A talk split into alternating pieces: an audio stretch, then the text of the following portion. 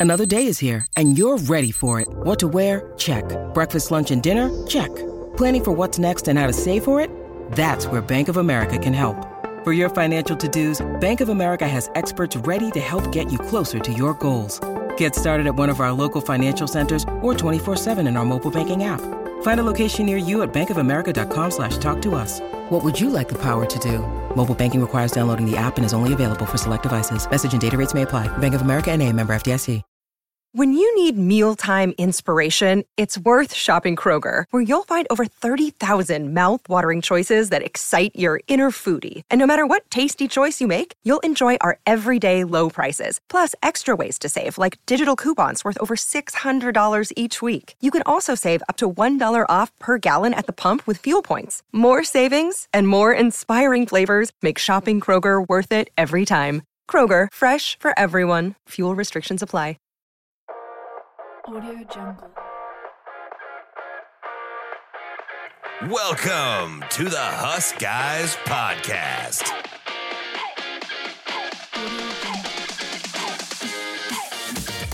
Oh, yeah. What's up, everybody? Welcome to the latest edition of the Husk Guys podcast. We are pumped tonight to be joined by one of our favorite wide receivers, uh, especially of recent memory. Uh, and we are very excited to have him on. Brandon Reilly, uh, 20th in school history, 70 catches, 1,725 yards, and 18.2 yards per catch, which is something I had to double and triple check to make sure that was actually accurate because I did not believe you averaged 18 yards per catch in your entire career. Uh, but we are pumped to have you on. Brandon, welcome to the Husk Guys podcast. Yeah, appreciate you guys. Uh, looking forward to uh, the conversation. Awesome, man. All right. So here's our plan for today, Husk Guys fans. Uh, we're going to first obviously talk about our sponsors, and then we're going to jump into Brandon. We're going to bounce back and forth from his playing days, talk about the current current team, current squad, where we're at after six games, uh, and what we are should expect over the next six games. And spoiler alert, I'm feeling extremely good. I think we're going to win the rest of our games, which is a very dangerous place to be in. And Brandon's going to calm me down. But first, a word from our quick word from our sponsors. Uh, first off, uh, as per usual, Pipeline Jerky. Uh, Brandon was fortunately one of our uh, first first supporters of uh, Pipeline Jerky, so we appreciate you for that, Brandon. This great jerky. Uh, every single bag sends a royalty directly to the uh, offensive line. Brandon, we're going to be talking about NIL a little bit and get your perspective on that too. Uh, we also would love for everybody to check out huskguysstore.com. We got all the merch. We got cool. There is no place like Nebraska stuff, Go Big Red stuff. This is the year stuff. Just came out with a new shirt today that is blowing up. That is, uh, if we die, we die. Straight from Matt Rhule's mouth. That shirt's blowing up and going like crazy, which has been fun. Uh, and finally, last shout out to uh, Landon Lore, men's natural skincare product line. Uh, so you know we know the Foundry has been pretty good to us, and uh, you know we're getting wrinkles from watching Big Ten West football. So you know you probably want to look and feel as young as you were when you were the most dominant program in all of football back in the '90s.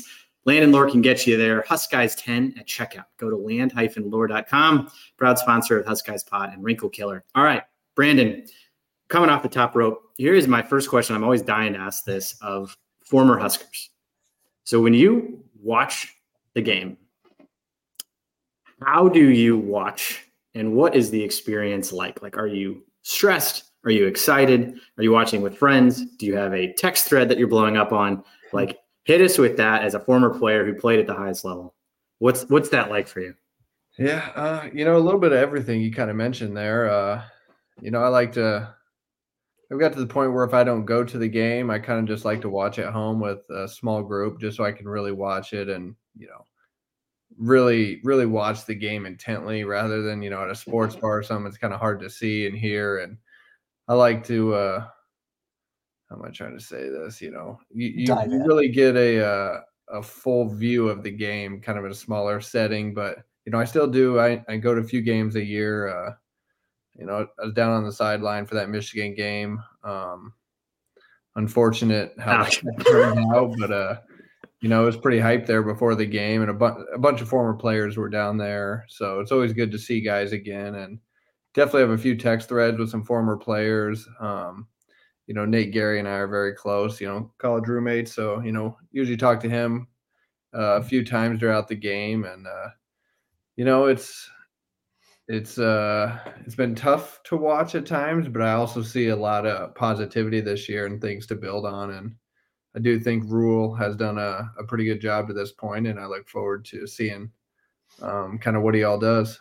Yeah, what's I mean, I would love for you to dig into a little a little bit more. So when you watch, I mean, you obviously played on some great teams, you know, some ten win teams, some nine win teams.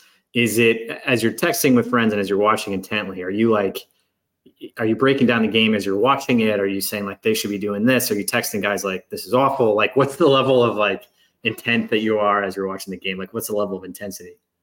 Yeah, uh, you know, it's probably gone down over the years. The intensity, you know, soon, at, you know, right after, obviously, you know, still playing um, when I was up in Buffalo, you know, going back and forth, uh, you know, with guys on the team when, you know, playing their college team. So it's pretty intense watching at that point. But, you know, now that I'm getting older, you know, I just turned 30, uh, the intensity level's down a little, but, uh, you know, the focus is still there on the games. And, you know, I don't like to bash them too hard because, you know, I've been in their spot. I know nobody wants to play bad and drop passes or throw picks or miss tackles. So, you know, I try not to get on guys, but, um, you know, I, I was really impressed that last game against Illinois when, you know, the defense kind of got beat up against Michigan. And, you know, I thought how they responded um, showed a lot about them and showed a lot about the coaching and they believe in the coaches. So that was something, yeah, you know, watching the game, I was really appreciative of. Yeah, totally. Tell me, so this is another, you know, kind of bigger question we have coming off the top. So you played through a coaching change. Uh, you know, you started your career playing for Pelini. And so now I'm looking at it, you played one, two, three seasons with Pelini, mm-hmm. experienced the coaching change into Riley, and then played two seasons under Riley. Uh, can you kind of take us into the locker room about that transition from year to year and tell us a little bit what you think the players are going through right now in this transition year. Now they're halfway through the transition year, but they're still in year one of a new coach. Mm-hmm. What you know, what's that experience like in the first year of a year new regime, midway through the season? Yeah, you know, Pelini and Riley, uh, two very similar coaches. You know, uh, both ends of the spectrum there. Um, you know, I think it's a little bit different going from Frost to Rhule because I think a lot of people assumed that Frost was probably going to get fired, where Pelini was kind of out of the blue and how it happened. You know, me and Nate were talking about this the other day. You know, we found it was like an email or text message how we found out.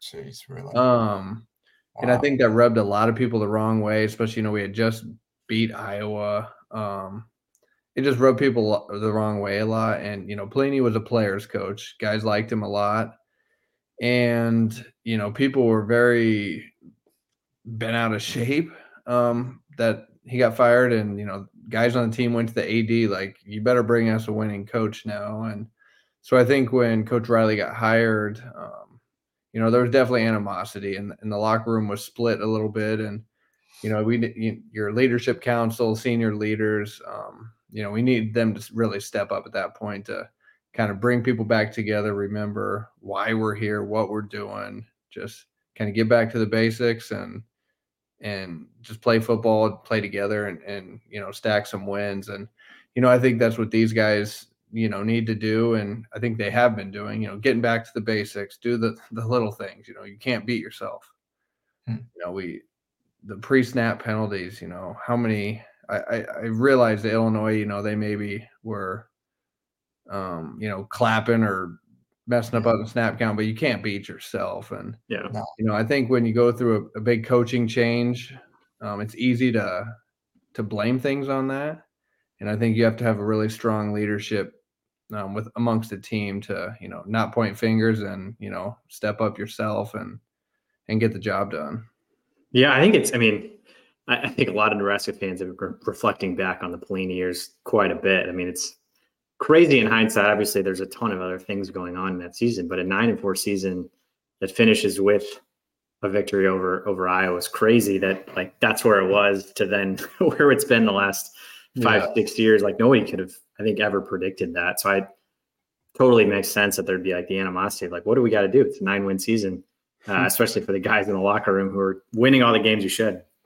Yeah, it seems like I hate saying we're cursed and whatnot, but God, it just seems like nothing nothing goes our way. You know, I feel like Illinois was the one game where, you know, the other team they were dropping interceptions. We were yeah. getting some bounces. Yeah. And granted, we we couldn't put the game away. We like to make everyone stress out, but just seems like things aren't bouncing our way. You know, when Frost comes in, the game gets delayed and COVID and all that. You know, it just it's been a crazy years, and now I see it being a fan. You know, it's not in curse the stadium at that. It uh, it gets tough. Do you? uh Yeah, that.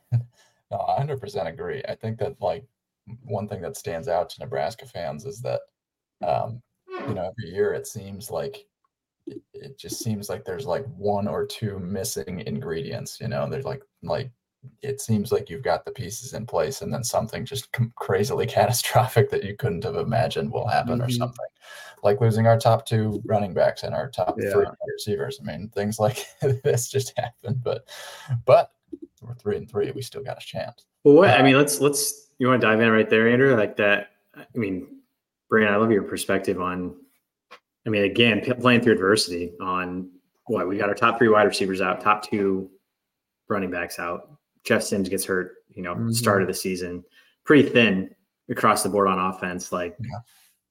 you know, how do you think? I mean, I don't know, open ended question on the offense. Yeah. Specifically because you've been a wide receiver and you know that world. Like, how do these how do these young guys step up? But then overall, like as you're watching it, you know, what do you think about this offense and what do you think they got to do? Uh, yeah, you're you're right. And going back to you know things not going your way, it's you know I know there's injuries on other teams, but I feel like you know, Rhule's first year, we're trying to get off to the right start, and everyone seems to be going down. It's it's tough, but you know, it's next man up and um, an opportunity. You know, when it's there, you got to make the most of it. You know, that's kind of how I first got on the field. It was you know, practice, practice, practice, do the right thing. So if someone goes down, they're going to call me, and when that comes, you know, I have to I have to deliver, or else they're going to try the next guy. You know, especially being a walk on. You know, it's kind of kind of your role and how you know it's going to be. And, um, you know, I think, uh, I think I saw that Malachi Coleman from Lincoln East might be starting this week. And, yeah, sure.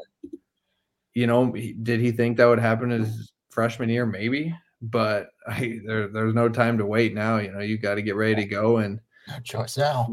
You know, with that, the game's a lot quicker than high school. The playbook's a lot more. Um, yeah. the coaches have to do a good job at making it simple for some of these young guys now that they're having to play more. Whether you know it's Malachi, you got these ten plays you got to remember, and Jaylen Lloyd, if you're getting in, you know you got these ten plays. Really focus on these rather than throwing everything at them because you know they're going to be swimming out yeah. there. But it's uh, you know they're great athletes, and no better time to step up and make a name for yourself. Yeah, I do think we have to, especially now, use Fidone a lot. Yeah.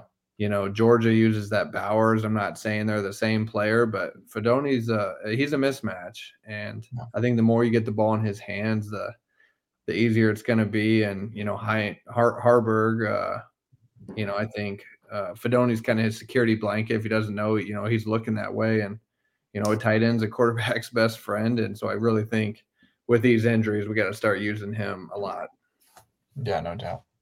How long do you think it was before you started feeling comfortable? I guess. I mean, I imagine the first rep compared to the, you know, the fifth to the hundredth is quite a bit of difference. But like, at what point yeah.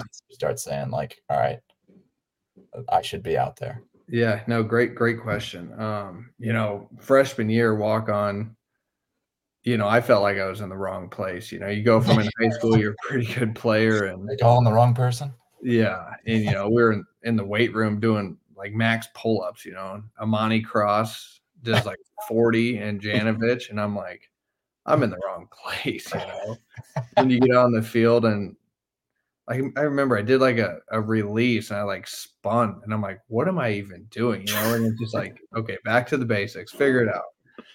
And so then, you know, we just you just work hard and you know, I'll, I'll, I'll never forget, you know, Kenny Bell said in an interview one year, he's like, you know, if I'm buying stock in someone, he was, he was buying in me, and I mm-hmm. was like hearing that from a guy of his caliber. Yeah, I was like, okay, if he sees it, now you know I can see it myself, and I'm ready to go. So, um, you know, leadership like that, you know, that helped me bring me to the next level. I would say, and then you know when Mike Riley got hired, he brought Keith Williams as the receiver coach, and right. you know that's really when I I think I hit the the next step for sure. Did you just find that he was I mean, was it just his coaching style, or or or what? It, it was it was his coaching style and how he uh, he could relate everything. And you know, I I've said this before, and some I'll always remember. You know, he always just he finally said one day, he's like, you know, I think I expect more out of you than you expect out of yourself. Hmm. And you know, you sit there and think about that, and like, well, damn, like, okay, he sees it. He's coached NFL studs. You know, let's just Yeah. do it. And so I think it was his way, his technique of the game, and just the mental side of it. You know, he his big thing was, you know, of course we want every pass to be right here, but you know, if the ball's in the air and it's not where you want it, rather, you know, a lot of guys are like, you know, roll their eyes some, and he he was like, no, your mindset needs to be wait till they see this catch, and so our room really grasped that, and from you know Jordan Westerkamp to Pierson-El to Stanley Morgan, Alonzo Moore, you know, we, we had we had quite a few catches, um, you know, on top ten even, and and I really think that was a testament to him and the mindset, you know, we had because of him. God, that, ki- that, kill, that kills me hearing these names. Like all seven of those guys are starting the team right now. I mean, that's like that is a squad. What I mean, I, I would kind of love your take on that too. I mean, even coming back to like, I still can't believe you averaged 18 yards per catch your entire career. What I, I, and I love Tommy Armstrong's probably an all time all time favorite. Just the yellow bombs. The guy could just like absolutely chuck it. Dramatically different offense than now. Like, Mhm. I guess what do you think of our current overall offensive strategy philosophy? It's obviously dramatically different than what you ran in, or maybe it's aimed to be similar, but we just don't have the pieces yet. You know, Yeah, it's it's tough to get a full grasp, you know, with uh, Satterfield. You know, his first year, it's tough, and he probably wishes he had some other guys out there. And it's without being able to go review the film, you know, just kind of watch on TV. It's tough to see scheme and passes. And you know, last game we threw a pass to Ty Han, and I think we threw it into the wind, and he kind of had to come back, and he caught it, but. I, I think it was a very well designed play where if we could have made the throw, he would have probably scored wide open, looked like a hero play call, you know. So it's it's really tough without going and watching the film. But you know, you got to find some things that work, you know. Whether it's Haarberg or Sims, it's like, okay, what passes are you comfortable with? Let's Yeah. get those, let's build some confidence and then build off of that. And you know, you, you mentioned Tommy, you know, chucking it up, but you know, he did that because he was confident that we were going to come down with it. And you know, once one guy makes it, the other guys want to make the plays. And you know, we had a, a fun, competitive room. It was never, you know, selfish at all. It was we wanted the, the next guy to make the play, but we wanted to have the catch of the of the game for sure. And you know, we had a great room, and I hope you know these receiver rooms get to how our, ours was. But uh, you know, these injuries definitely hurt. yeah. No, I, I mean, Tommy just had an absolute bazooka. Just, Yeah, he just absolutely let it rip. Yeah, he, he can sling it for sure. I, I went and watched him last year play for the Omaha Beef, and he's Yeah. still just slinging it around. Yes, I've seen some highlights Those of him fields just like, the indoor field's too small for him. yeah, no doubt. Probably doubt. chucking it into the stands. He's hitting the hot dog guy. Yeah. Uh, what do you think about the the or I guess what was your reaction to hiring Garrett McGuire? I mean, Yeah, you, know, for first reaction, um, I don't want to say disappointed because that's not fair to him. sure. But you know, Keith Williams reached out to me and he's like, "Hey, who do you know up there? I'm trying to come back." Ooh, And I'm like, "He's the best around." But I just said. I just said. I just said, I don't know anyone up there anymore, really. And so Brandon. I was disappointed. I don't know if they ever talked to him. I don't know if they knew. who do we need to talk to? That's it. Yeah. I mean, he he's he's locked in on the NFL right now, but I just think he's such a good college coach because how he can relate to anybody and how he coaches. But he's doing great with the Ravens. He's got a great group there, and he I, I mean I can't say en- enough good things about him. But um, I got a chance to meet uh, Garrett uh, McGuire um, a few times, and you know he's dedicated. He's very passionate. I think he knows the position well, and it, it'd be a tough spot though, especially with NIL being a young coach. Criticism, maybe the receivers aren't making plays. It, it's a tough spot, but uh, I mean, I, I I think he he can do it. And I mean, you hear about coaches and players in the NFL that said great things about him and and his reputation. So, you know, I hope the best for him. Yeah, I've been Yeah, I think- like just hearing the, I guess the players' reactions and stuff so far. Sometimes it's just hard, you know, from a that outsider perspective. Like, are they just, do they just not want to, you know, be honest sometimes? And you're like, are they just saying that so they don't lose any playing time or something? you know, Yeah. but I, I think the genuine reaction seems, at least to me, like, you know, that this guy is relating to the players, and like that's a huge, important piece. And um, and you know, we've we've locked in some pretty good recruits like Mal Coleman. I mean, he was kind of flipping around a little bit, and then Yeah, he was never going anywhere. I think he Well, just liked to give but people thank even you. so, I mean, you, you got you know Mal Coleman, Jaylen Lloyd, uh, Isaiah McMorris next year. You know Devon Hall. Like those are all a lot of the top receiving talents and stuff in the state, and that's that's uh, I- at least somewhat of a testament that they want to come play for him. So I think it's a good sign. Yeah, absolutely. You got you got it. The best kids in the state, you have to get them.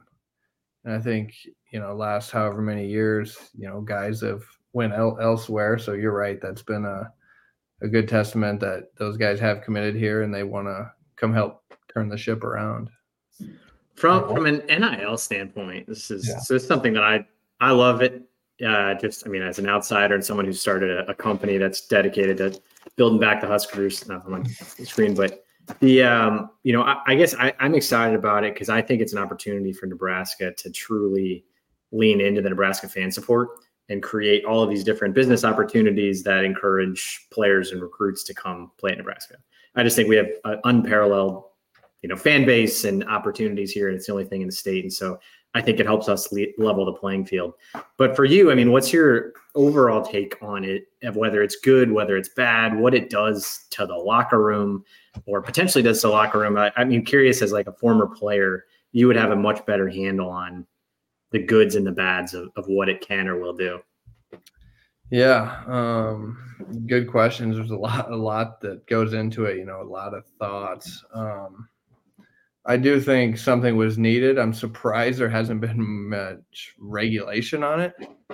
Um, you know what? What's yeah? Um, what's Texas quarterback? Uh, arch manning or quinn ewers Ewers. I mean, Yeah. what he went to Ohio State for a year, got a million bucks, signed some cards, and then just Sure. leaves.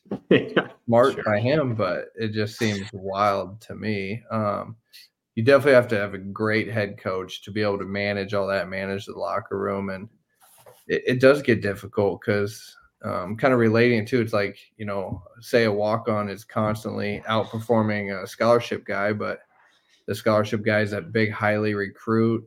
Fans want to see him, they know him, but you know, when do you put the walk on guy who may be doing better or another scholarship guy who wasn't highly as recruited or maybe in the media as much? And so now it's, you know, you got some guys making a ton of money, but if they're not performing, can they just make that money sitting on the bench? yeah Mhm. You know, but, you know, I do think there's been some great things of it. Um, oh, what's it? That Decoldest Crawford, um, you know, that heating and air commercial. It was perfect for the company. They went viral. yeah But then, you know, he tears his ACL, never plays and and transfers, but he gets the money. So He's he's our Quinn Ewers. yeah, yeah. So there's a lot that, that goes into it, but you know, you you figured it was happening at some point, but I agree. I think Nebraska's in as great spot as anybody. You know, you got the open door guys with Blake Lawrence and Adi Kunalik right here um, in the backyard helping assist that whole thing. So Yeah. there's no reason we can't, you know, be the best. Did you feel pretty like taken care of? I guess without it, you know, being legal, like like well supported and stuff, you know, long term and for your career and beyond and everything at Nebraska. Yeah, I mean, shoot, when I got put on scholarship after you know two years, I thought I had a ton of money. You know, I mean, you you you get relative book- to- you get books for books for free at that time. You know, as a walk on, you only got lunch at the training table for free. You didn't even get dinner; you had to pay for it. Oh, so the whole landscape's changed a lot. You know, walk ons. I think they get every meal they get. Wow. I mean, it was serious. Like they could knew give that. us they could give us bagels, but they couldn't give you cream cheese. I, like stop outside the weight room. Yeah, it was crazy. What? It changed a lot. So does it, I mean, does it drive you nuts then seeing like Shedeur Sanders with like a seventy thousand dollar watch as he's walking around campus? Like, is that just like Yeah, well, I think his dad probably could have got that for him, but uh, it, it is crazy. And you know, you got some college guys probably making more than some guys in the NFL, which is yeah? I think a lot of them are. I mean, that's why they're staying back. Like Blake Corum up in Michigan said he would. Made, he'd make more of Michigan staying than than going, yeah, which which is it's just wild to me. But I guess that's the the day and age we're at. I guess. Yeah, that is absolutely crazy. Um, we've got a question on here that's Andrew wanted to ask what's the favorite game you've played in, but I'm gonna I'm gonna make it twofold. Ask you what your favorite game is that you played in Nebraska, and then I Mhm. want to tell you what my favorite game is, but it's it's an obvious one because I want I want to talk about Michigan State. It's one of my favorite plays of all time. But you tell me what your first one is. That's a leading question. Um, yeah, you know, Michigan State obviously is up there. Um, just because going into that game, I wasn't even sure if I was going to play. Uh, my Mhm. foot was pretty bad, and so obviously what happened there was was uh that was a fun game. But I, probably my last game against Tennessee in the That's bowl game, just because I feel that really helped me get a chance at the next level. You know Tennessee had some pretty good guys and you know made a, made a few plays and had a few touchdowns so I do think and I had a lot of fun that game. Um but obviously yeah Michigan State um probably the best memory I've had Can we can we talk about it? So you got it. yeah so you're out of bounds, but one of the greatest Allegedly. catches of all time. Allegedly out of bounds. Video, no video proof. yeah I mean, so uh, we had no chance in that game, right? They were, I think they were eight now at the time, if I recall correctly. Um, and we, you know, we go into the game, we're tight, close. Like, I mean, take us inside the play. Like, Yeah, you know, we were we were gassed. We had run all go, however many plays in a row. You know, Westy made a few big catches and you know, they call in the play and I was supposed to be on the other side, supposed to be Stanley Morgan. But I was like, nah, young pup, you got your years. I know where the ball is going. And true story, I waved, I told him to stay over there. I knew where the ball was going. And yeah, we were so tired. I didn't even oh yeah, I didn't even realize what was going on. But yeah, he forced me out for sure. Yeah, so clearly. uh, was it, I mean, did you know at the time, like, did you have concerns at the time that like they'd call it back because of it? Or were you like, oh no, like I was definitely forced out. I'm good. Oh no, there was definitely concerns. Yeah. And then there was a lot of concerns after the kickoff. You Oh, know, yeah. Oh, I think Yeah. we kicked it out of bounds. yeah. Yeah, kicked that. Yeah, I'm- I'm getting old, I'm forgetting. But you know, you're this. You're thinking game-winning catch, and then that, and then they're driving. You're like, you've got to be kidding me. You know, the whole thing, world is tipped upside down. But no, fun time. It was fun, obviously, selfishly for me, but for the team, for the fans, it was a great memory, and you know, I, I can't wait for the next one. Is it if you get stopped in the street or if you meet somebody, is that the play they bring up, or what's what's the thing that most people say to you? Yeah, yeah, definitely that one. Yeah, a few months ago. I was walking around Hy-Vee with my girlfriend, and some random guy just like came, got in my face. Guy, he's like, "Michigan State, let's go!" And my girlfriend, she's like, "What is going on?" You know, she thinks it's so dumb, but pretty funny. But you know, I I love that. Yeah, I would. I, I'd love that forever, man. Every deal you walk into for the business standpoint, it's like, you guys ever seen Michigan State 2015? Well, I mean, like- the most like absurd part too. Like I just had to look it up because I was like, I think we had a couple big. We were we were down twelve with four minutes left. Yeah, Like, big time comeback. so we scored with a minute forty-seven. Tommy snuck one in. That was a ten-play drive, and then had to get the ball back. It's like Yeah, we were we were running quite a bit those last five minutes, that's for sure. But you know, at that point, there's so much adrenaline going. You're tired, but you're you're not going to stop running. And you know, Westy made a couple great catches and got us in position. And Tommy was was firing, that's for sure. He was he was uh, no fear back there. You know, he was going to chuck it. And again, you know, he had confidence that we were going to come down with it.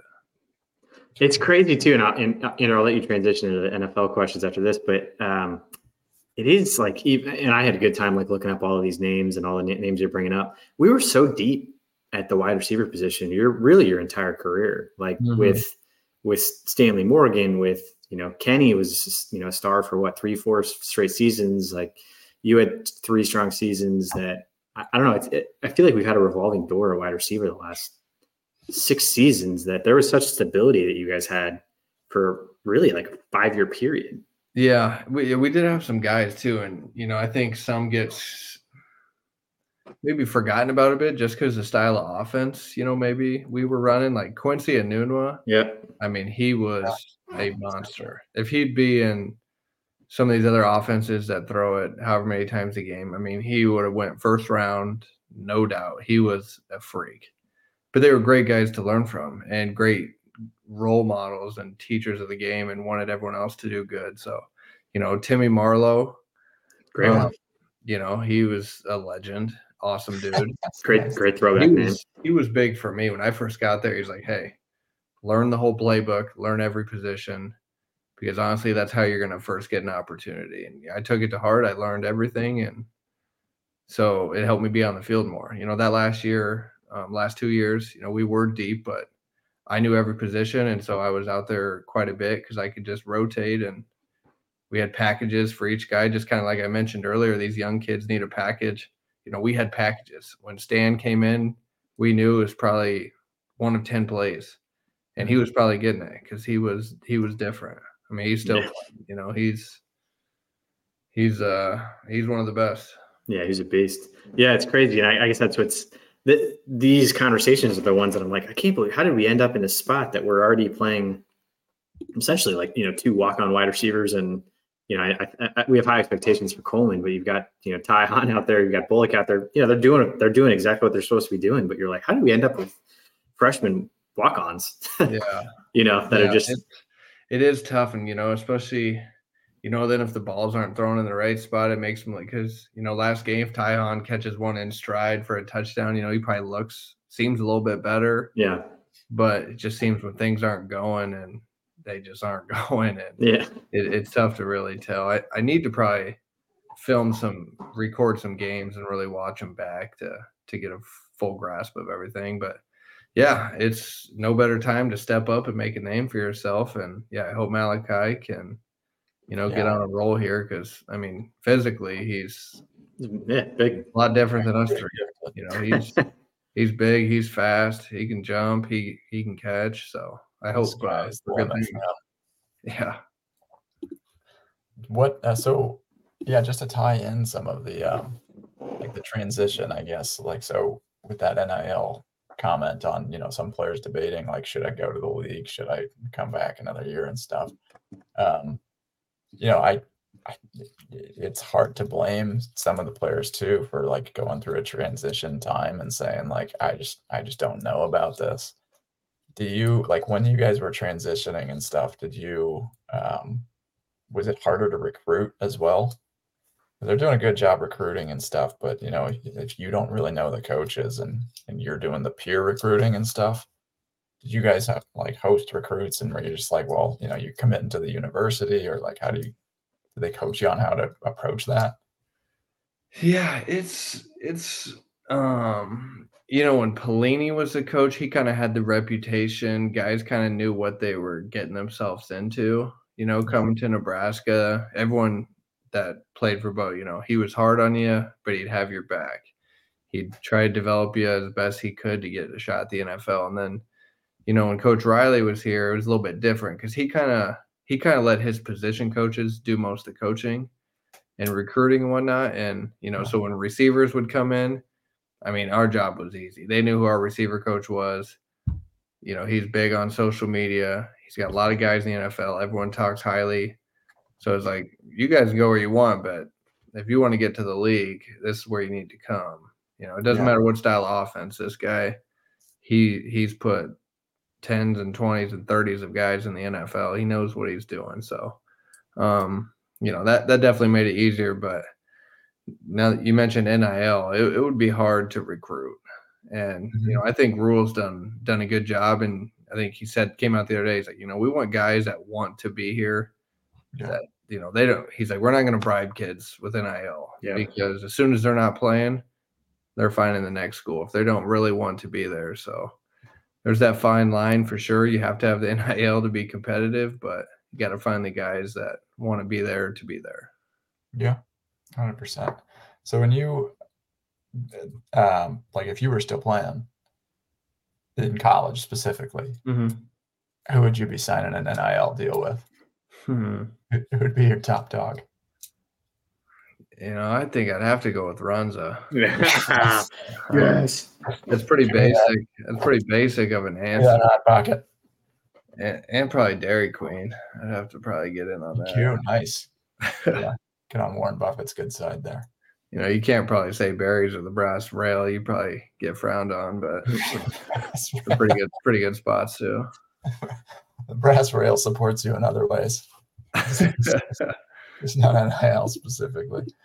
Uh, but yeah, so you had the uh, you know you had the honor to be a part of a couple of different NFL teams and stuff. Pretty awesome. Something not too many people get to say. Um, but yeah, you I you had kind of a familiar story. You know, you, you leave and so many guys are. It's uh, no one right I think recognizes just how hard it is to be on any part of any NFL team, even if you're a star at the college Mhm. level. Um, and so, so you, I guess, just for your perspective, so you led the 2017 Bills. I was like looking back, you led the 2017 Bills preseason wide receiver core. You're, you know, having a great preseason. Um, pretty awesome. I mean, you're a walk on, you know, from Grand Island, Nebraska. You get out to, uh, you know, to Buffalo. You're you're leading the team. You've like you've made it. I imagine your thought at the time was like, I I can do this. Did you feel when they ended up cutting you? Like, was it like what just happened? Like, you just got the rug kind of pulled out, or what's that? What's it like going through that? Yeah. Um, no, good questions. Uh, the NFL, it's very, uh, I mean, obviously very competitive. It's very mental.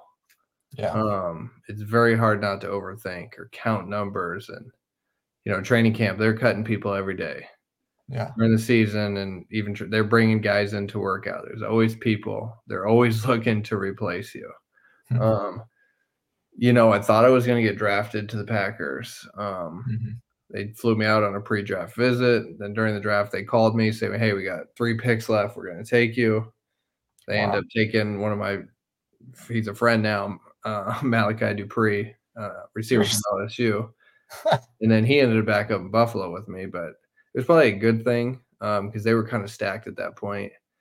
And so, you know, me, Keith Williams, my agent, it was Keyshawn Johnson, this dude Chris Ellison, um, all the teams that reached out that wanted me to be a free agent. We kind of looked at the rosters, and Buffalo seemed like the best fit, best chance. Um, so yeah, we go there, and you know, it's a grind. You maybe not get a ton of reps at practice, but when you're in, you better do the right thing, and Yeah. and then you slowly learn how much of a business um, it is. And that first year, yeah, I had a great preseason. yeah. Um, in the last preseason game, I had a few catches and I got smoked on a slant. So I had to get checked for a concussion. They said no, but they coach, head coach, and everyone's like, nope, you're done for the day. So I got all the veterans coming over, like, dude, you made it. You know, Richie Incognito, all those guys, like, man, you made it. You know, so I'm feeling good. Game over, whatever. Next day, call, cut, and I'm like, oh man. They're like, no, we want you for practice squad, and you know, at that point, you're naive to everything. I'm like, well, someone else will call, and what, Yeah. whatever. End up staying there, and you know, I found out later that you know they kept me out of the game because they didn't want other teams to see me. Huh. Which I'm like, that's you really learn it's a business. Yeah. But you know, I had a great experience there. Wow.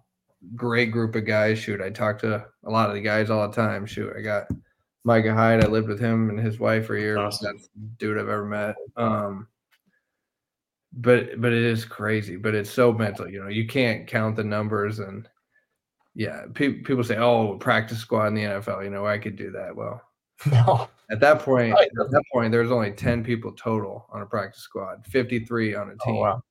Huh. That's not a lot. I think we had six receivers total. You know, it's at that point, even now. I mean, you go look at some of the practice squad rosters and look what they did in college. Mhm. Some pretty good players. Yeah. so Uh, what and what do you do? I guess like after that. I mean, that's that's got to be just that hard. Like, you know, oh shit! Like I didn't like now what kind of thing. But do you just keep? I mean, Yeah, so- rise and rise yeah, and like so- do you hope for another team to call, or do you? Yeah. So good question. So yeah, I did practice. I was on practice squad um, most of the year. I got moved up to the 53 um, the last five games, Yeah. and then I was part of, of the active the team that first team to make uh, the playoffs for the Bills, and I'm getting I forget it was like 17 years or something. So being part of that was super awesome. Yeah. Anyways, had a great team. Next year, come out training camp, having a great camp. You know, I was running with the ones, break break my ribs. Um, and that was tough. You know, I'm trying to fight through it. I was in a great spot. I was Oh, playing that's great, and end up getting cut. So Hmm. then, you know, you f- fly back home. Just you can't really rehab broken ribs. You know, it's kind of resting. Then I was teams were flying me out to work out all, all everywhere. I was traveling a ton, but it's you know you just sit at home. You never know what's gonna come. Hmm. The team flies you out. Are they gonna look to sign me? Or are they gonna just want to see me in case someone gets hurt? Yeah. and it's it was pretty exhausting. You know, I signed to Detroit, then went to Dallas, then went back to Detroit, then I went to Pittsburgh, Yeah. and then for training camp, they claimed me off waivers, and you know, my week to make my push, our receiver coach died. What? Yeah, he died at training camp um, in his dorm, and so we basically had the week off. And so you know, some things that's out of your control. Um, Yeah. you know, there's some bad breaks, but I had some. I got some good breaks. You know, Was each my- of the? Oh, sorry. Keep going. no, I was gonna say during my first training camp at Buffalo, really before even the games. Um, I found out later that they're like, "Hey, I think we got to cut someone who's last on the roster," and it was me. But they're like, "Oh no, we're actually good. We don't have to cut anyone this week." And then I made a few plays. But at that point, if I would have got cut, then I would I would have been home for good. So you can't Wow. just focus on Yeah. On the bad things. I was gonna say, so as, you, as you're doing, as you're traveling all over the place, you're going to Pittsburgh and Buffalo and all these different places. Is it like, are these like surreal pinch yourself moments? Like, I can't believe I'm here in Pittsburgh. I can't believe I'm here in Buffalo. It's just so cool as a childhood dream. Or does it become like more exhausting? Of like, I can't believe I got to do this again. is it is it exciting from a childhood standpoint, or like stressful, or all of it? You know, a little bit of both. Um, you know, you kind of get used to it, but you know, as first in Buffalo, you know, pretty surreal feeling. Obviously, you know, guys you've watched or guys on your fantasy team know, and then you're hanging out with them.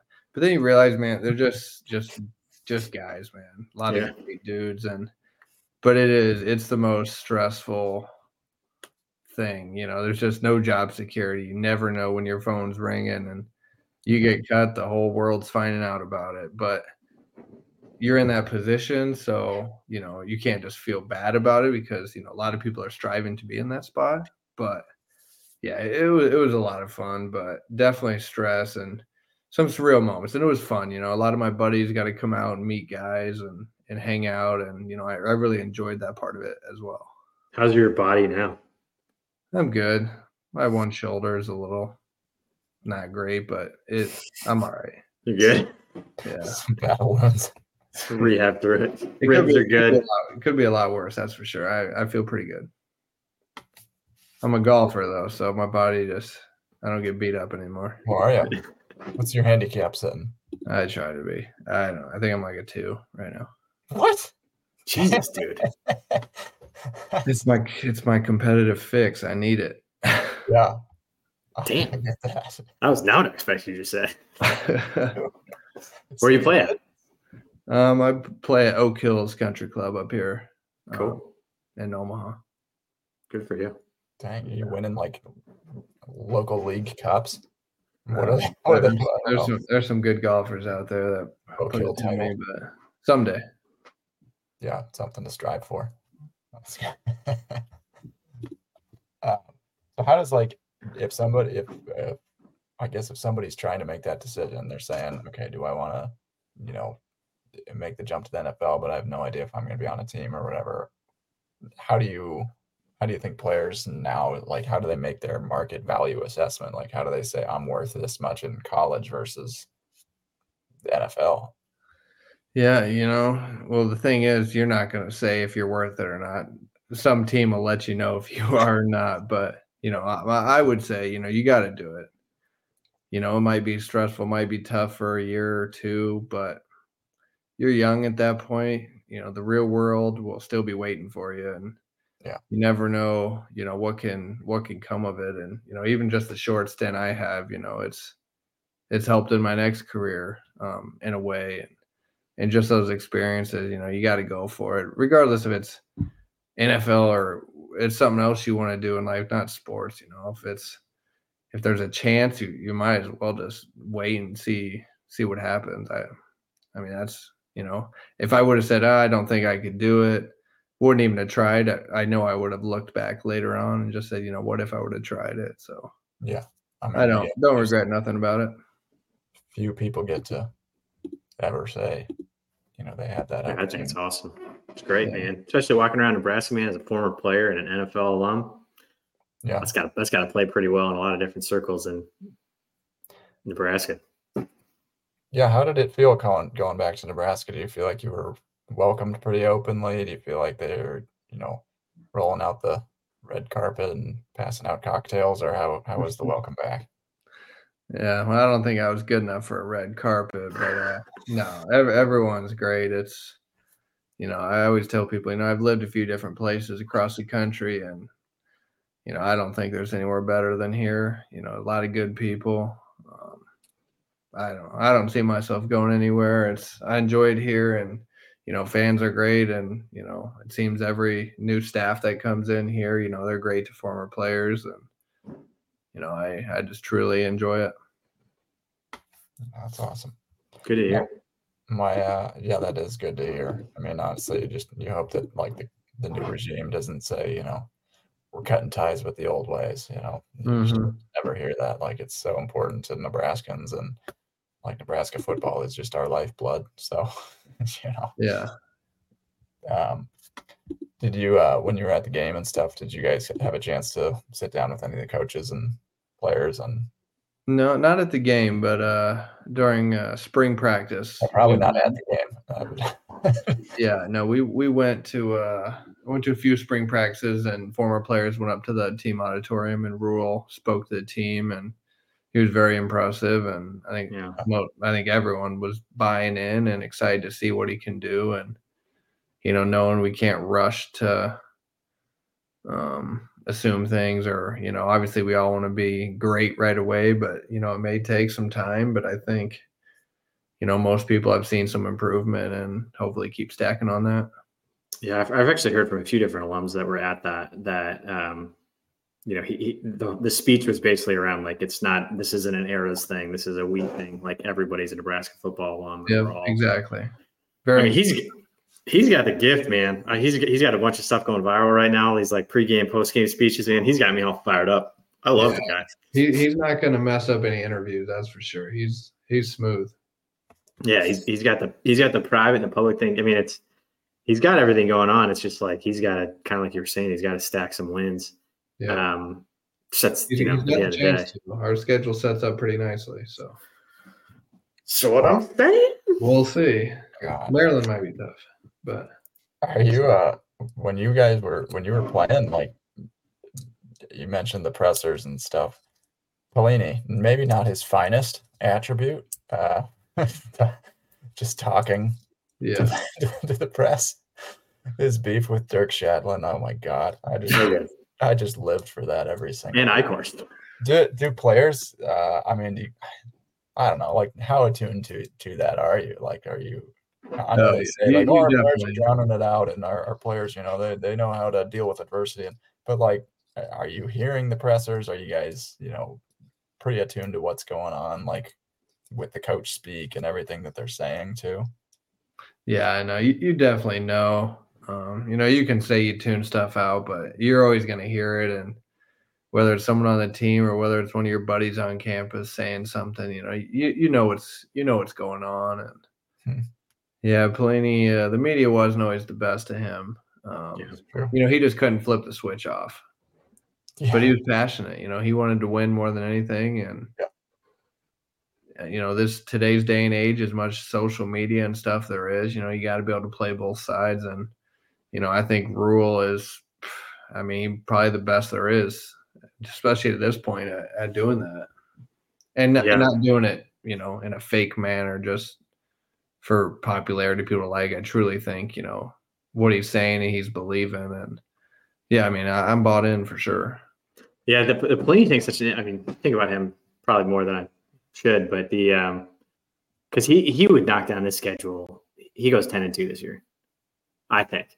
I don't know if you like that. To me, is at minimum ten and two. You've got Michigan, and then you get tripped up with a Wisconsin or an Iowa. But like, what he was unbelievable at was he never lost.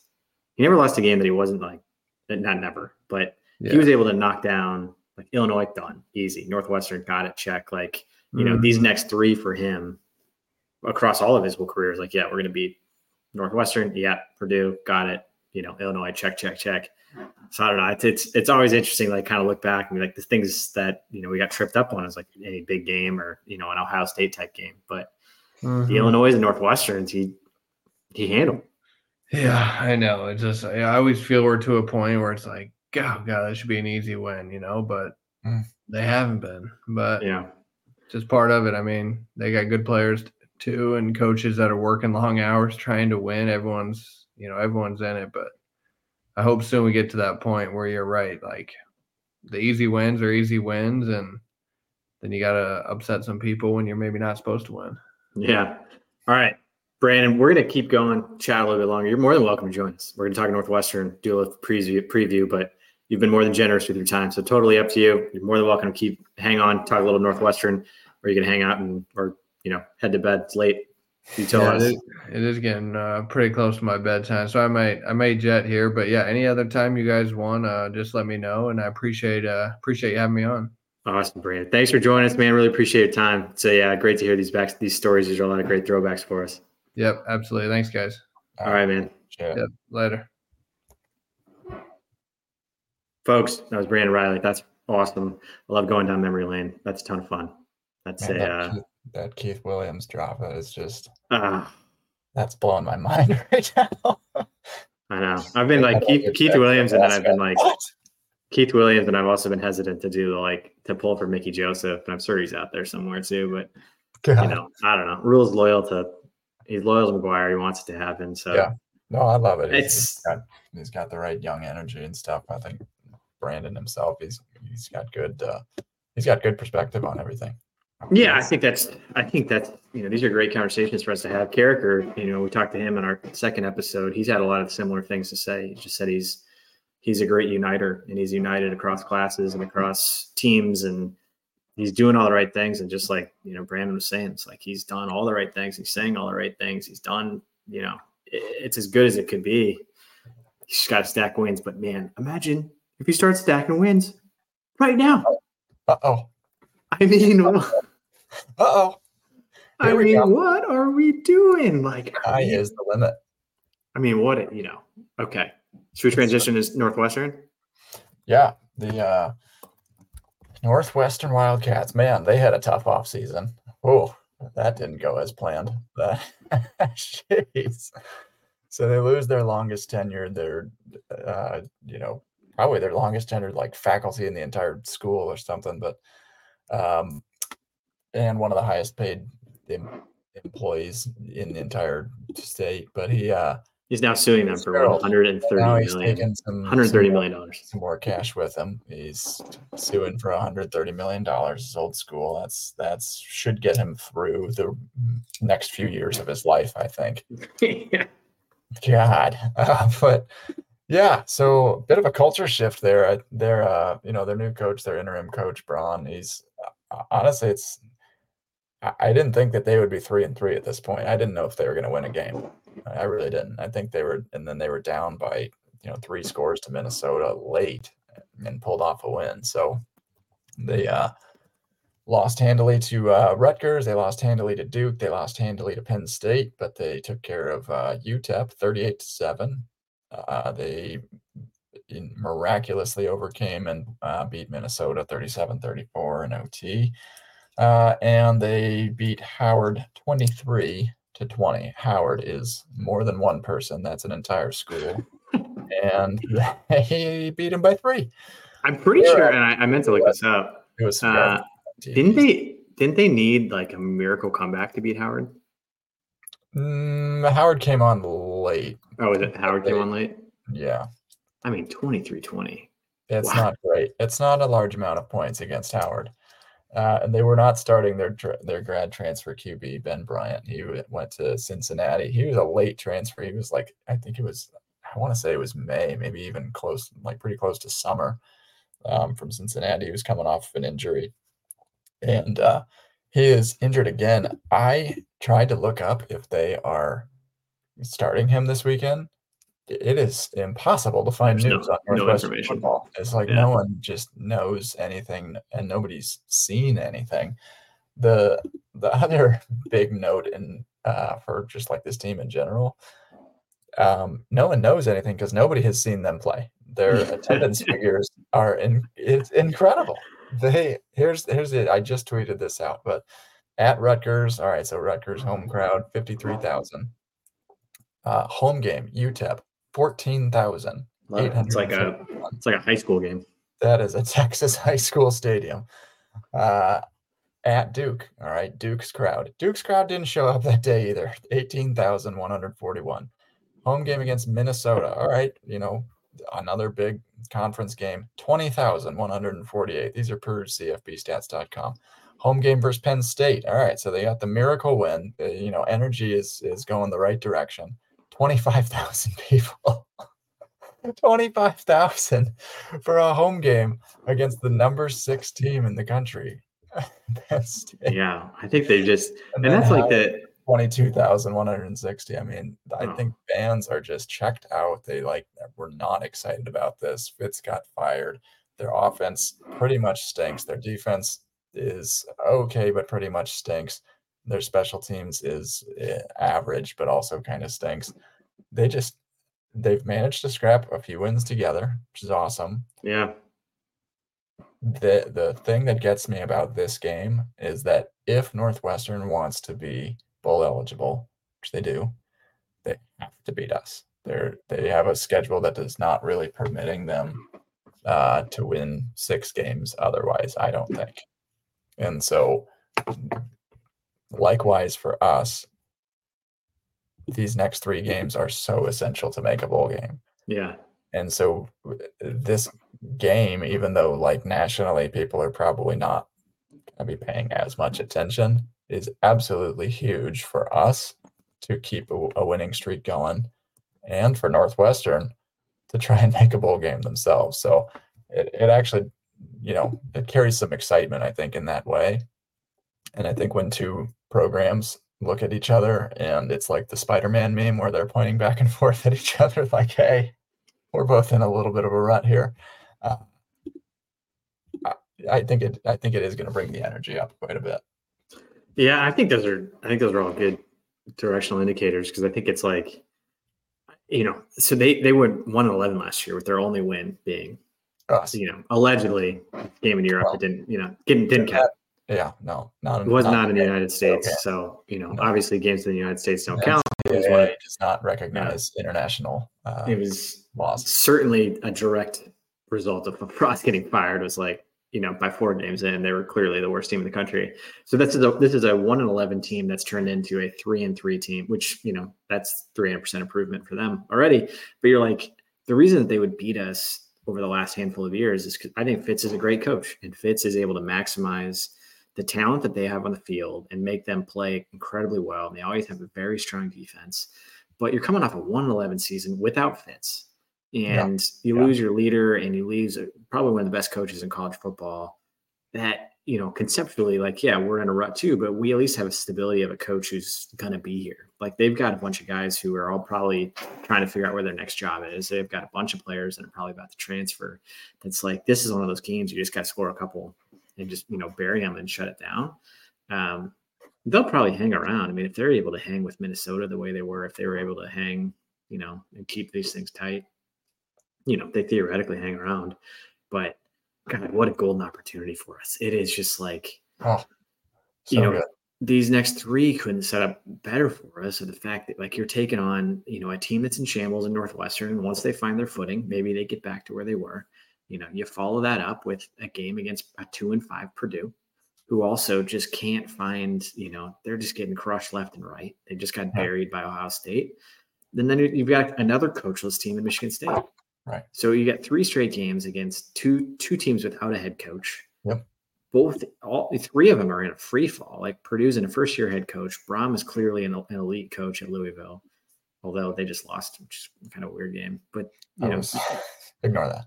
but then even and then you look, you go out to Maryland, and they just lost to Illinois. Illinois. Il- Il- Illinois is one of the worst football teams I've seen in the last ten years. And Wisconsin apparently can't score on good defense. And Wisconsin can't. And Wisconsin had six points, and Iowa has quite literally the worst statistical offense almost in the history of the country. But they, they're 133rd, and you see their tight end. Iowa's tight end is done for the season too. Their leading pass catcher? Oh Gone. gosh. done for the I season. he got injured. I did not see that. Wow. done for the season. So you talk about a six game stretch that, like, Wow. I mean, it does not. It, it's impossible for it to set up better for us than this. The- we will never have a. I've been That's right. saying it since the beginning of the season. Yep. This will be the easiest schedule that we play the entire season. That we just Entire- put it together. Entire decade. Never. I mean, we're playing USC next season. Like, good lord. Sure. But like that, yeah. But in, in particular, these programs that are all in transitional stages, Northwestern, you know, no coach, Michigan State, no coach. You know, Maryland's struggling right now. Wisconsin, you know, now you're heading into later months. That it does favor to what Rhule's trying to build of this defense first culture. I am terrified of our offense. It kills me. God, that whole conversation with Brandon was like killing me. That as he's just rattling off like Stanley Morgan. It's like we had one Stanley Morgan. If we had one Stanley Morgan, Yeah. we run the table. If we have Trey Yeah. Palmer, you win the next six games. Well, yeah, no, it's. I mean, this. He's absolutely right. Like, what better time to make a name for yourself? And truly, like, a Northwestern caliber game. This is when you start to find out, like, like I can just go to you and we'll just be more talented. We'll just be We'll just be better. better. And Yeah. so, you know, Mal Coleman, like, I, he's a very sought after player. I, I I do agree with Brandon Reilly saying like he was he was never going anywhere else, but uh, you know he did take some official visits to other programs. He did so anyway. He's a sought after player, and the reason is like he is a physical monster. He is a I mean he's a track star. He's like six four. He's two twenty plus. I mean he just he needs the playbook and he needs the mental aspect to come together. And he's the type of guy that can become a star like pretty quickly. And not only can he he has to.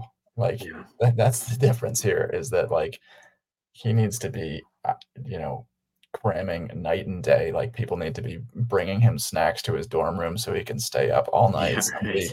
Feed him some adderall let him keep just studying and keep getting the film down the playbook everything he just like he's being forced into a into a position that's uncomfortable but this is where like the cream rises to the to the top here Yeah. and so and Northwestern too, like the the other thing that I guess makes me, you know, gives me some comfort is when you look at like what is our our game plan. Well, so we run the ball 60 on offense.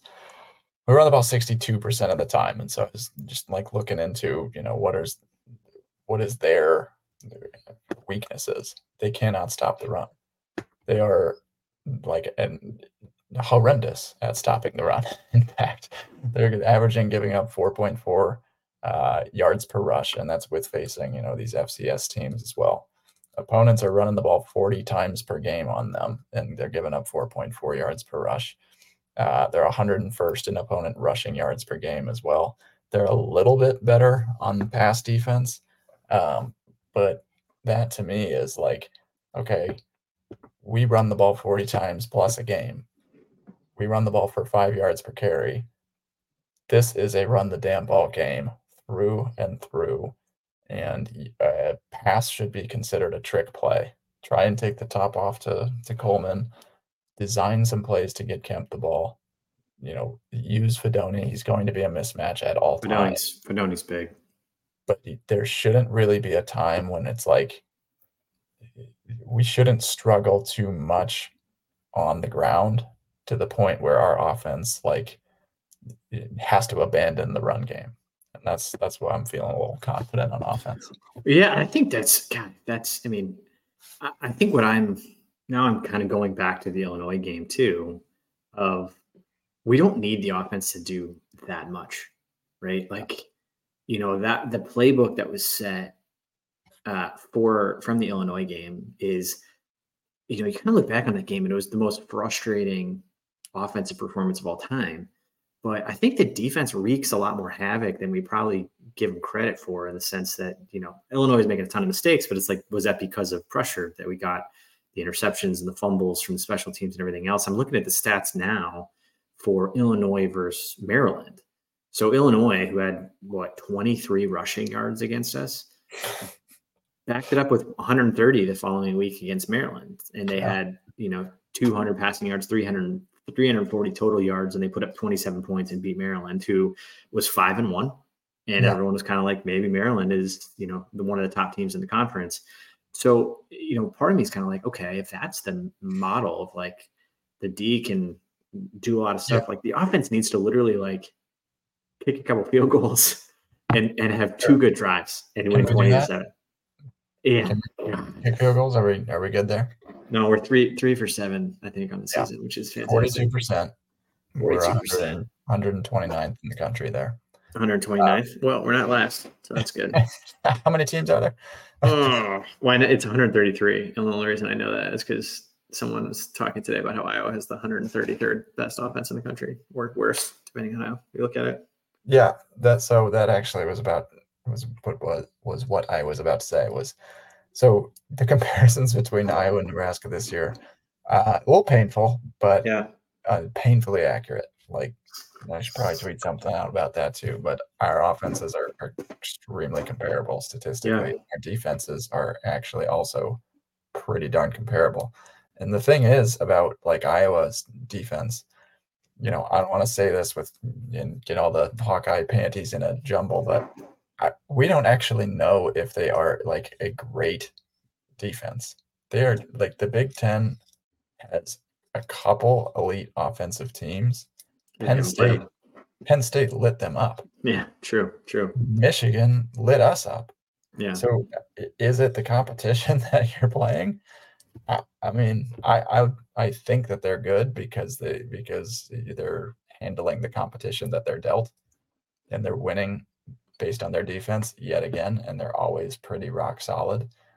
But the fact is, like, gosh, they play one one team with a with the top 25 offense and and they just they got you know lit for 31 points yeah, zero points yeah they lost um yeah it's a good point i think there's there's also been um been having like an existential crisis on how much Rhule loves Iowa.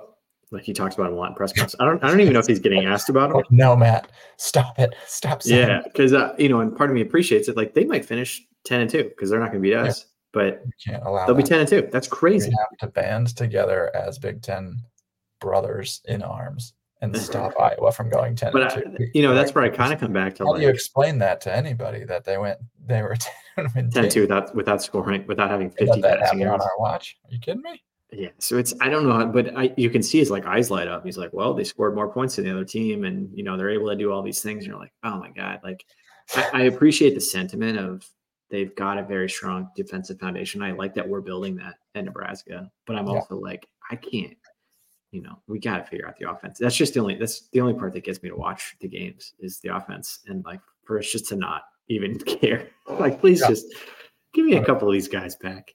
Let's figure yeah. this out. Uh, I mean, our defense is. Uh, I don't see us giving up more than 14 points this game.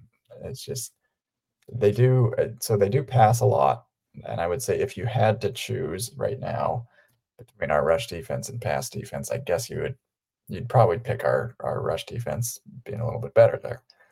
They throw the ball 36 times a game. They're only at uh, six yards a pass, so they're like a you know short, quick completions type team. Not too much explosiveness. They've got uh, the receiver AJ Henning. They're going to get him involved in the running game. He's got like 12 rushes on the year through six games, and then he's uh, um, he's got their most passes and stuff. So he's the one that's able to take things uh, over the top there. So I, I think that our defense is going to stack up pretty well. And like the the recipe for us to win the rest of these games is we we want to play a mediocre offense because our defense will win that battle. And then our offense needs to be playing a pretty bad defense. and then we'll win that battle. Yeah. And that's like, you know, we will I think we'll handle most average offenses. I think we'll handle above average offenses on on the defensive side. It's that our offense needs to be playing a pretty bad defense, and Northwestern's defense is pretty bad. So that's putting us at double digit favorites. I don't know if we cover that. I will not offer any betting betting suggestions. As I think I we're eleven. Are we eleven? Four for eighteen last week in top twenty five pick. I'm against the spread. So there you go. I'm gonna start fading myself, and uh, we're yeah we're 11 and a half favorites. 11 and a half. I don't know. That's a good. I'd like to win by 11 and a half. I'd like to win by more, but I don't know. It's like, what if we put a statement game together and like shut them out and win like 28 nothing? That'd be sick. That's what like that. I think the bye weeks are like the best thing that can ever happen to you because like you forget everything about the stress of the season and you're like coming all the way back and the bye and week, you watch and I watched uh, just you just watch terrible football the whole time. You're like, I watched all of Wisconsin. Make fun like, of everybody else. Like you're like, I watched Wisconsin. My horse, not dude. You watch Wisconsin, Iowa. I was like, wow, Wisconsin is not good. This is crazy. And Iowa stinks. I watched Purdue get their doors blown off. I watched Illinois beat Maryland. You're like, this is crazy. And like all of it was setting up so perfectly for us. Like Colorado blew the biggest lead of all time.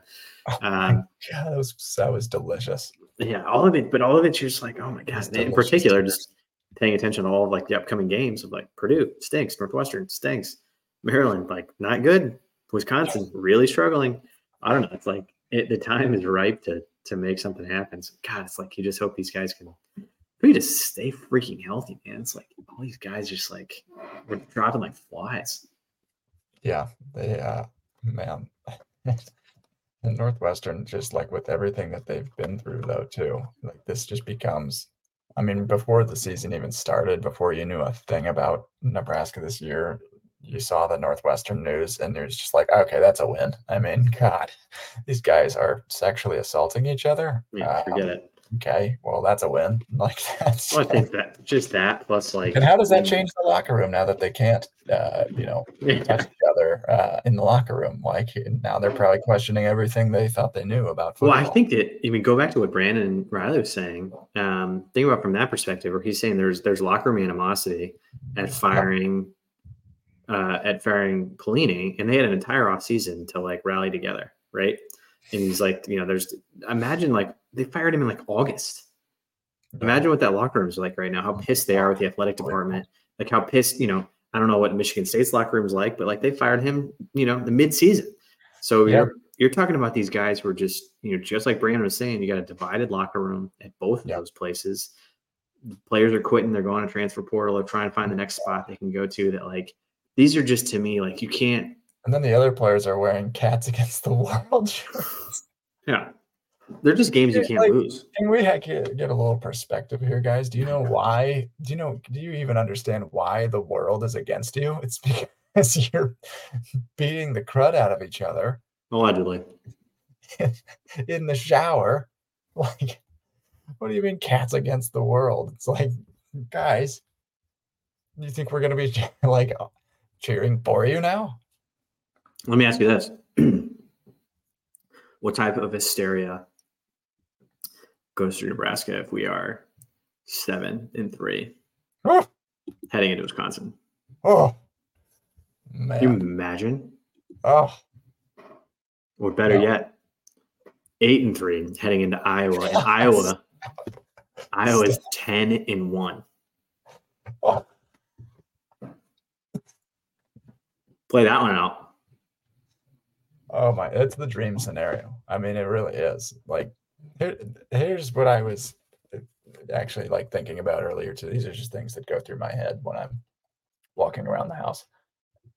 The, you want every game the rest of the year to be meaningful, and it and it like even if you are saying like, okay, well, we're not going to beat the, we're not going to beat Wisconsin or Iowa.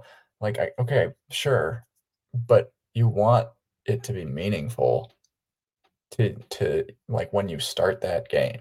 You want it to be like this could be a, a monumental moment every single game. Like you don't like if you, once you're eliminated from contention and you're eliminated from you know like bowl contention like uh, the, the players feel that. They lose that too. But if you're going into november and you've got maryland wisconsin iowa on deck and you are you know six and three or five and four, like you want those games carry a little bit of extra value. And I just that's all you want as a fan too. It's like you want to just be so bought in and you just want to be so invested in those moments. Yeah. I think and I think, you know, again, you can set it up. Win the next two, you know. Win the next two, and you're like one game away, obviously, from bowl eligible, which is the number everybody's chasing. Is that number six? Um, but I think we're going to be playing meaningful football, you know, from a big standpoint too, because I think you're not out of the Big Ten West race until you've lost. Yeah. Four games. Like yeah, it's just going to be tough to do it with, uh, you know, one skill player remaining from summer camp. So, one skill player. Yeah. Well, you know, but I don't, I, I don't think that we're. I, I think that if we put a good showing together versus Northwestern, this is an opportunity basically to solidify our uh, running game.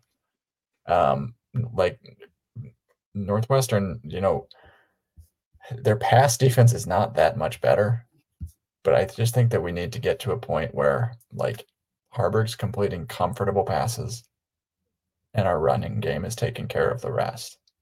And I mean, the Northwestern, like their opponent completion percentage is 63 and a half. That's 97th in the country. Um, the opponents like rarely ever have to pass because their run defense is so bad. Um, so opponents are only passing 26 times per game on them, which is the 14th lowest uh, amount in the country. Um, and their pass yards per game allowed, though, is uh, 193. So I mean, they're giving up about 200 on the ground and about 200 through the air. So that's like a balanced, a nice balanced, porous defense for us to take Perfect. advantage of and get your get your offense right going into um, the next week. I'm excited. Feeling good.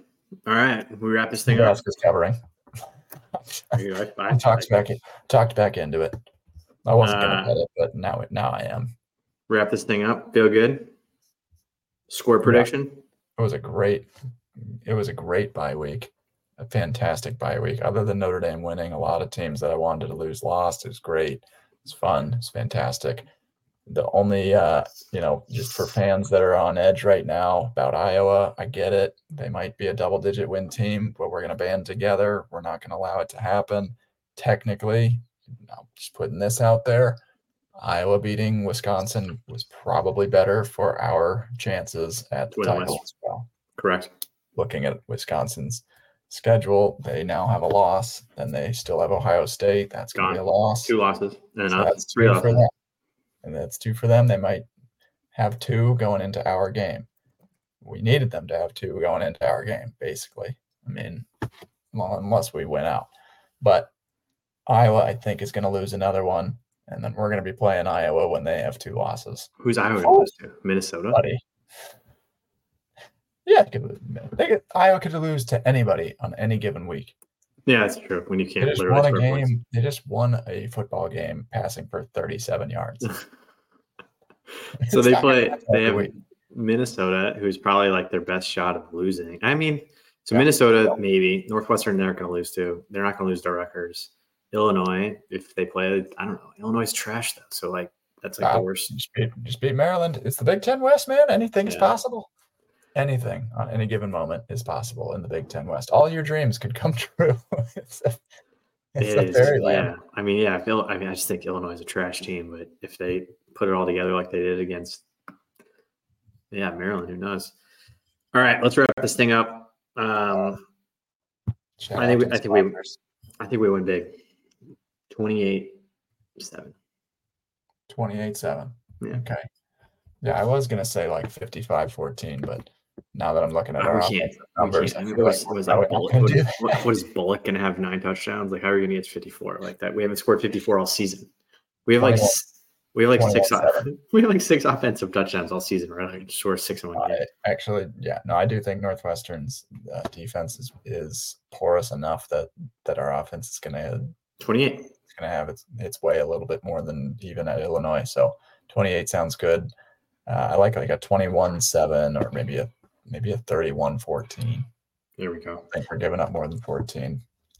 All right, folks. Thanks for listening to HuskGuys podcast. Always great to see you guys. Thanks to Brandon Reilly for coming on. Go get some pipeline jerky. Check land-lore.com, pipeline-jerky.com, huskguysstore.com. Get all your good stuff. Thanks everybody for listening.